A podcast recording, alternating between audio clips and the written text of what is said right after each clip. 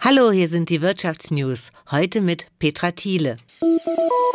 Microsoft will ja 10.000 Mitarbeiter entlassen. Dabei schreibt der Softwarekonzern gar nicht mal so schlechte Zahlen, wie heute aus der Jahresbilanz hervorgeht.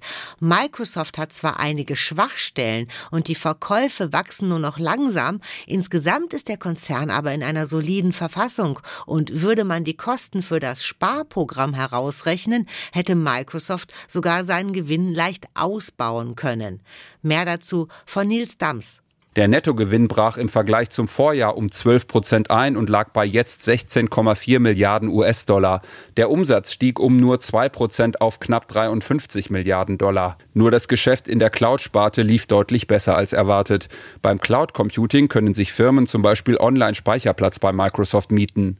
Erst letzte Woche hat Microsoft angekündigt, 10.000 Stellen zu streichen, wie auch viele andere Tech-Firmen davor.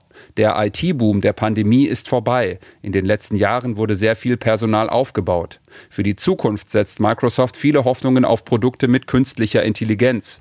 In die Entwicklerfirma des gerade viel beachteten Chatbots ChatGPT will der Konzern in den nächsten Jahren viele Milliarden Dollar investieren. Der Chef des Bundeswehrverbandes Wüstner kritisiert die geplanten Panzerlieferungen an die Ukraine. Im ZDF hat er gesagt, dass die Leopard-Panzer dann hier fehlen könnten und langfristig weitere Lieferungen notwendig seien. Die verschleißen, sie werden vernichtet, man wird nachschieben müssen, die gesamte Industrie wird sich darauf ausrichten müssen, Ersatzteile zu produzieren und das schwächt natürlich den Nachschub in Deutschland und das ist ein grundsätzliches Problem. Am Hauptstadtflughafen BER starten und landen heute keine Flugzeuge, denn Verdi hat einen ganztägigen Streik organisiert. Rund 35.000 Flugreisende sind davon betroffen. Patrick Buchmüller. Die Lufthansa teilte mit, den Kunden seien Alternativen angeboten worden. EasyJet hat viele Flüge auf morgen verschoben. Ryanair kündigte an, dass ihre Kunden individuell informiert werden.